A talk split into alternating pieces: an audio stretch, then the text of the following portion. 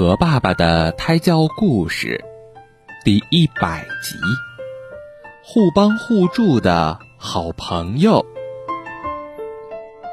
小兔子和小乌龟是好朋友。有一天，他们要一起去河对岸的小松鼠家玩。来到小河边，小兔子犯了难，因为它不会游泳。这可怎么办呢？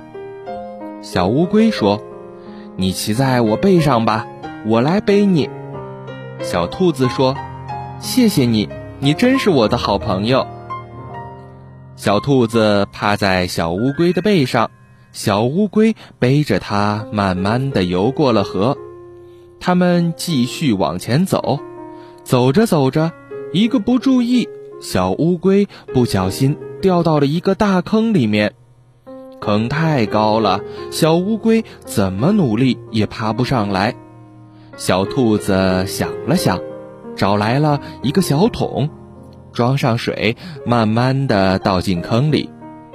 渐渐的，小乌龟浮起来了，顺利的上了岸。小乌龟开心地说：“谢谢你，小兔子，你可真聪明。”小兔子。不好意思的笑了。这个故事告诉我们，大家在遇到困难时，很容易会想到找朋友帮助，这是很正常的现象。